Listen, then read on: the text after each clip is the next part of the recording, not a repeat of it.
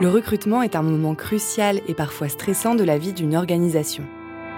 Est-ce que le process de recrutement mis en place est efficace? Comment sélectionner les meilleurs profils? La personne recrutée va-t-elle réussir à s'épanouir et s'intégrer? Les questions que se posent les professionnels RH et les dirigeants sont nombreuses. Dans le podcast Histoire de recruteurs, nos invités se livrent à cœur ouvert sur des expériences marquantes de leur carrière et partagent avec vous leur vision du recrutement, avec un projecteur sur les soft skills dont la place grandit dans les process RH. Bonjour et bienvenue dans Histoire de recruteurs, la voix des soft skills, un podcast propulsé par WeSuggest, plateforme 100% web dédiée à l'évaluation des soft skills en recrutement. Bonjour à tous, je m'appelle Émilie Abel. Je suis operating partner chez Imagination Machine. Ça veut dire que j'ai une casquette qui est à la fois business et recrutement, où je recrute euh, notamment tous les profils clés au sein des startups qu'on crée chez Imagination Machine et euh, les entrepreneurs avec qui on cofonde des entreprises. Pour rappel, Imagination Machine, c'est un startup studio qui recrute ses cofondateurs, vous venez de le dire, pour les mener à bien hein, ces projets. Alors on parle notamment de structures aujourd'hui qui ont pignon sur rue hein, dans leur domaine d'activité, comme Joe, Vite Mon Marché ou les Mini-Mondes, euh, qui travaillent à des échelles toutes différentes. Dans cette structure, chaque projet est très différent euh, d'un autre en termes de marché. Est-ce que vous devez adapter alors votre méthode de recrutement de ces euh, cofondateurs selon les projets? C'est une bonne question. Déjà, peut-être une, toute petite précision, mais ça dit beaucoup de choses. Fondamentalement, moi, je recrute pas euh, des cofondateurs. Pourquoi? Parce que ça donnerait l'impression d'une relation euh, descendante, ce qui n'est pas du tout le cas. C'est-à-dire qu'en fait, je recrute pas mes cofondateurs, je cherche mes cofondateurs, je cherche mes associés potentiels. Ce qui est très très important parce que fondamentalement, dans la relation, quand on crée la boîte ensuite, on est vraiment cofondateur. Nous, on n'a pas un rôle décisionnaire plus important que nos cofondateurs, pas du tout. Ça, c'est vraiment très important parce que, euh, parce que ça dit aussi beaucoup de choses des, gens et des profils qu'on recherche. Euh, on cherche des, des, personnes qui vont porter sur leurs épaules euh, la création de la boîte. Donc des gens qui sont aussi décisionnaires que nous euh, dans, dans, ce qu'on crée. Ensuite, pour répondre à votre question sur euh, les différentes boîtes et du coup les différents types de profils qu'on peut aller chercher. La réalité, c'est que moi, fondamentalement, je ne cherche pas des compétences, je cherche en revanche des, des qualités. Je cherche des qualités entrepreneuriales. Ça veut dire d'abord des qualités d'humilité. C'est vraiment quelque chose qui pour nous est absolument clé quand on cherche un cofondateur. Et on cherche une capacité à rebondir, une capacité à pivoter, une capacité à, à rentrer par la fenêtre quand la porte est fermée. Vraiment une capacité à, à se saisir d'un problème et en fait de pas le regarder comme un problème, mais comme une, une somme de, de, de, de, possibilités, on va dire. Euh, c'est vraiment un mindset, je pense, d'être entrepreneur. Et ça veut d'ailleurs pas forcément dire quand on, quand on est sur ce type de recherche qu'on cherche des gens qui ont déjà créé des boîtes, pas forcément on peut aussi aller chercher des gens qui, euh, euh, qui ont développé une expertise dans un domaine précis, quel qu'il soit, euh, voilà, qui ont passé 5-7 ans à, se faire un peu le cuir dans un secteur. et en fait, nous, on est hyper preneurs de ce type de personnalités qui, bah, en fait, ont acquis des réflexes dans un secteur, qui se savent pas forcément entrepreneurs, mais à qui nous, on va dire, bah, en fait, la façon dont tu réfléchis nous plaît vachement. Est-ce qu'on pourrait pas réfléchir ensemble au sujet et tester ensemble une opportunité? Alors, si vous êtes à égalité, ça veut dire que vous aussi, vous devez les porter ces mêmes Complètement. C'est soft skills puisqu'on va, y, on va y venir. Est-ce que vous êtes, euh, voilà, faites partie d'une équipe qui est humble, qui sait rebondir euh Je crois pouvoir dire ça. Je ne sais pas si ça sonne humble de dire qu'on est humble, mais en tout cas, on essaye. Euh, on essaye de, de, de réfléchir. Euh, enfin, de, déjà, je pense qu'on a euh, réussi à créer chez Imagination Machine un climat euh, déjà très bienveillant. Les entrepreneurs et, la communauté euh, qu'on a créée, que ce soit la communauté des entrepreneurs et des salariés d'Imagination Machine, je pense qu'on peut dire que c'est une communauté qui est hyper bienveillante. C'est une valeur qui est clé chez nous. C'est aussi un climat hyper transparent où on peut se dire facilement les choses. Il y a une culture du feedback qui est très importante euh, dans toutes nos startups. Et puis, effectivement, je pense que chez Imagination Machine, l'équipe interne d'Imagination Machine est une équipe d'entrepreneurs avant tout. Donc, je pense qu'on a nous-mêmes un mindset où euh, on passe notre temps à s'étonner on a une capacité d'étonnement qui est très importante, à se questionner, à, euh, à essayer de tourner autour d'un sujet, à creuser, à fouiller, à, à chercher euh, et à tester. Avant de revenir justement sur euh, ce démarchage, enfin, le fait de chercher les cofondateurs, puis ensuite de recruter les équipes, est-ce que vous pouvez nous rappeler un peu le timing, c'est-à-dire euh, à partir du moment où chez Imagination Machine, il y a du potentiel qui est détecté sur un marché avec justement votre ligne, mais on y reviendra sur le côté for good, ça se passe comment? Il se passe combien de temps? Tiens, on a une idée, on a besoin de trois mois pour chercher un cofondateur, une cofondatrice? Alors La façon dont ça se passe, notre process un peu entre guillemets aujourd'hui, c'est que nous, l'équipe d'Imagination Machine, on est un peu tout le temps en veille de tendances, de, comme je vous disais, de, choses dont on s'étonne, de choses qui nous piquent qui nous grattent, qui, voilà, qui dans notre quotidien nous interpellent. Et puis, on a réfléchi à tout un tas de sujets qu'on a envie de tacler, sur lesquels on se dit qu'il y a des solutions à apporter. Et peut-être deux, trois fois par an, on s'arrête un peu sur la liste de tout ce qu'on a évoqué à un moment donné. On fait un pré-tri, on va dire, et on va pitcher toutes ces idées-là à tout un tas de gens. Donc on va discuter de ça avec euh, des entrepreneurs évidemment, avec des investisseurs, avec des designers, avec des consultants, avec euh, des, spécialistes de tout et de rien, avec, euh, avec nos parents, avec nos potes, avec tout le monde. on va essayer comme ça de détecter s'il y a ou pas une opportunité de marché. Est-ce que quand on pitch ces idées-là, il y a des réactions fortes sur un ou plusieurs projets? Des, gens qui nous disent bah waouh ça c'est vraiment cool, on l'attend cette solution-là ou pas? Et de cette manière-là, on va avoir un, deux, trois projets qui vont euh, émerger un peu du lot, qui vont rester en haut du tamis. Et ces projets-là, eh ben, on va tout de suite se mettre en recherche d'un cofondateur pour tester ça, ces projets-là avec nous, tester ces idées. C'est même pas, c'est même pas des concepts à ce, moment-là. C'est vraiment, euh, c'est très large. C'est vraiment un champ d'opportunités. On va plutôt appeler ça comme ça. Euh, et, et, à ce stade, donc, on cherche des cofondateurs. Et quand on a trouvé la bonne personne pour démarrer, bah, avec lui, s'il y a besoin, en fonction du profil qu'il est, euh, eh ben on va pouvoir chercher un profil complémentaire s'il faut. Ou alors on peut démarrer tout de suite avec une seule personne et puis à ma foi on verra bien, on fera évoluer le projet après en fonction des besoins. Et on va se donner trois mois, six mois potentiellement neuf mois pour tester l'opportunité. Donc concrètement, on va faire énormément de user test. On va aller discuter avec plein de gens. On va leur euh, poser plein de questions au départ de manière très large. Et ensuite, petit à petit, on va commencer à construire des propositions de valeur sur la base de, euh, des premières choses qu'on a entendues. Euh, et puis, on va tester ces propositions de valeur. On va en reconcevoir d'autres. On va affiner comme ça pour rester au plus près des attentes des consommateurs. On va procéder comme ça par itération en permanence. Et avec un seul objectif qui est au bout de cette période de 3, 6, potentiellement 9 mois, d'avoir généré suffisamment de signaux faibles pour être à même de tirer une conclusion claire sur est-ce qu'il faut y aller, on y va, on fonce, c'est clair qu'il y a une opportunité, on crée la boîte, ou est-ce que c'est pas aussi évident que ça, mais on sent qu'il y a des choses, il y a des fils à tirer, et, euh, et ben on peut tout à fait se donner trois mois de plus, ou euh, est-ce que c'est clair qu'il faut pas y aller et on arrête. Donc voilà un petit peu comment on fonctionne. Si on décide, euh, si on se décide, et quand je dis on, c'est pas Imagination Machine encore une fois, hein, c'est Imagination Machine et nos cofondateurs. Si on est tous alignés pour se dire bah oui, on, se dit qu'il y a vraiment un truc à faire, faut créer cette boîte, c'est évident. et ben concrètement, on va on va créer la, la société et nous Imagination Machine, on va mettre du cash dans la boîte.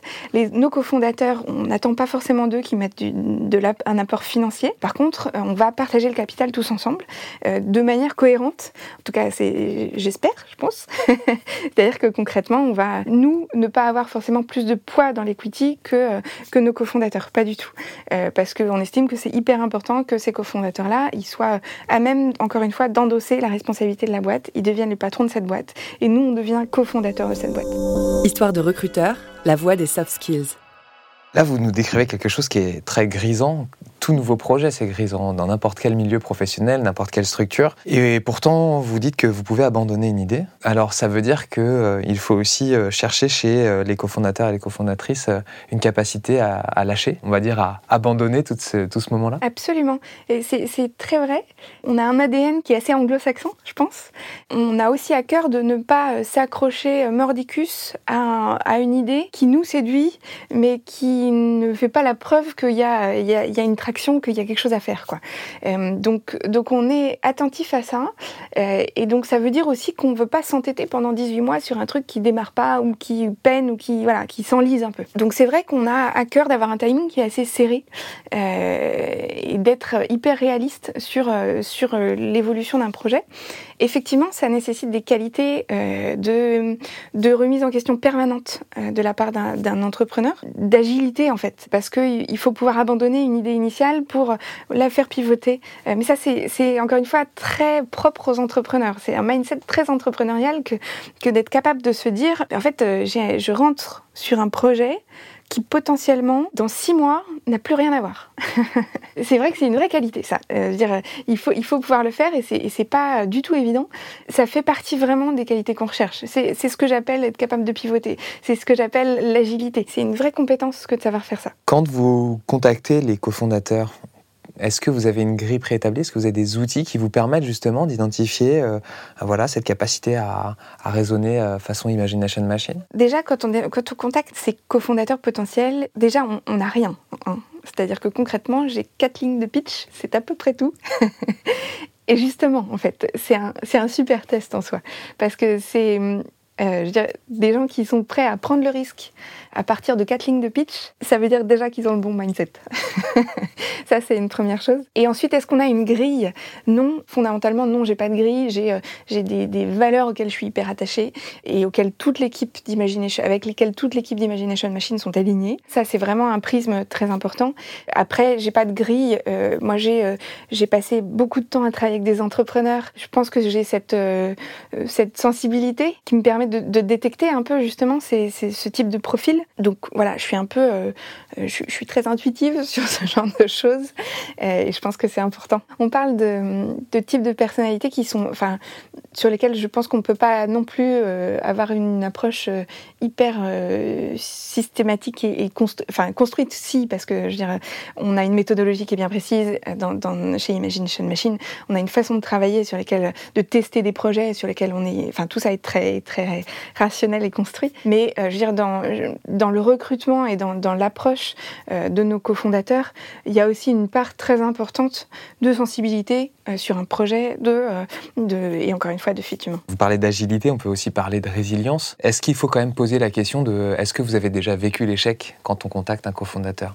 Ah bah oui, je pense. Je pense qu'on peut même poser la question différemment. C'est euh, pas forcément est-ce que vous avez déjà vécu l'échec, mais plutôt quelles leçons vous en avez tirées. Parce que la façon de répondre à cette question est hyper importante. Il y a plein de gens qui ont connu plein d'échecs, forcément, euh, c'est normal, tout le monde tout le monde a connu l'échec.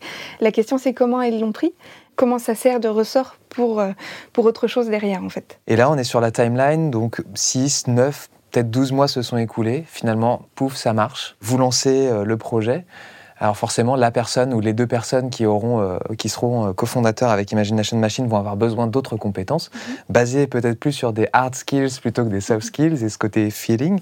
Euh, comment ça se passe? Ça veut dire que là, vous recrutez une équipe très vite à ce moment-là et, et comment est-ce que vous organisez ce recrutement si c'est le cas? Très vite, oui et non on se précipite pas non plus. Il y a des choses auxquelles on est vigilant à ce stade des boîtes.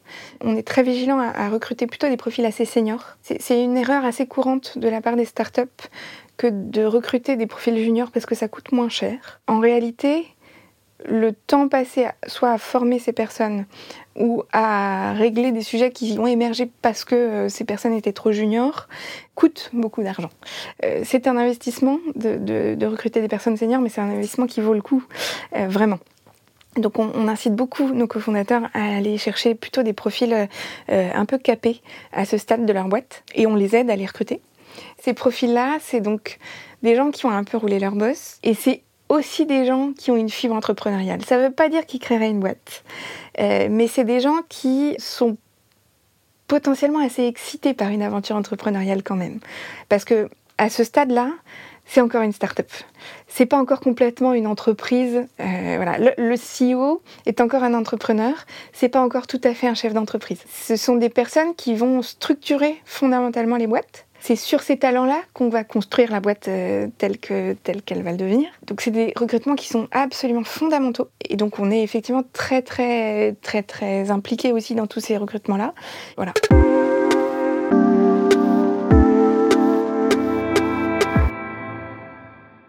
Là, vous parlez de la fibre entrepreneuriale.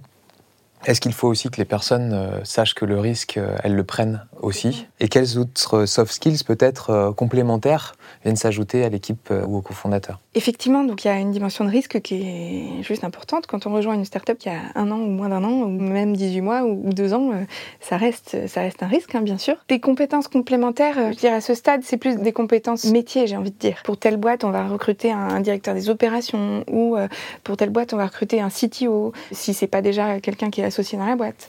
C'est vraiment des profils sur lesquels on va chercher des compétences précises. Donc on a une vision claire de ce qu'on cherche. C'est jamais réducteur. parce que à ce stade de la boîte, si on trouve une pépite absolue qui n'a pas tout à fait les compétences, mais qui est capable de les développer parce qu'il a une capacité de réflexion stratégique sur le sujet, ça reste encore très ouvert, je pense. Alors il y a une compétence qui n'existe pas encore, c'est la compétence for good. c'est plutôt une valeur, et c'est ce qui est porté par Imagination Machine. Euh, for good, c'est donc euh, des projets à impact, ce qu'on appelle des projets à impact, donc euh, environnemental, social, sociétal. Qu'en est-il de cette valeur euh, à cette étape-là du, recrutement de cette équipe la plus, la base, on va dire, des, des projets? Est-ce que le, le for good est un impératif? Alors oui, c'est un impératif, mais encore une fois, c'est une question qui est très très liée à la personnalité euh, des personnes avec qui on travaille. Les entrepreneurs avec qui on cofonde, je pense, euh, sont tous des gens avec qui on partage euh, ces valeurs-là. Et c'est ce qui fait aussi une partie du fit humain dont je vous parlais tout à l'heure, je pense. C'est qu'on est assez aligné sur, euh, sur tout ça. Ça ne veut pas dire, euh, la nuance est vraiment importante, je pense, ça ne veut pas dire que c'est des gens qui sont ultra écolos et qui le portent sur eux en permanence. Nous, on ne cherche pas forcément ça. Euh, on cherche des gens qui ont à cœur de, de changer les choses dans le bon sens, qui ont une, une conscience du sujet. On est, on est fondamentalement des idéalistes, je crois, mais on n'est pas non plus complètement des bisounours. on a aussi euh, un drive business qui est important, euh, qui est même fondamental. Je veux dire, euh, notre conviction, c'est aussi que pour avoir un impact, il faut qu'on crée des boîtes qui fonctionnent, qui ont une logique économique imparable, qui marche. C'est comme ça qu'on peut changer les choses aussi. Donc on, on passe notre temps à essayer de réconcilier les deux. On part d'un idéal.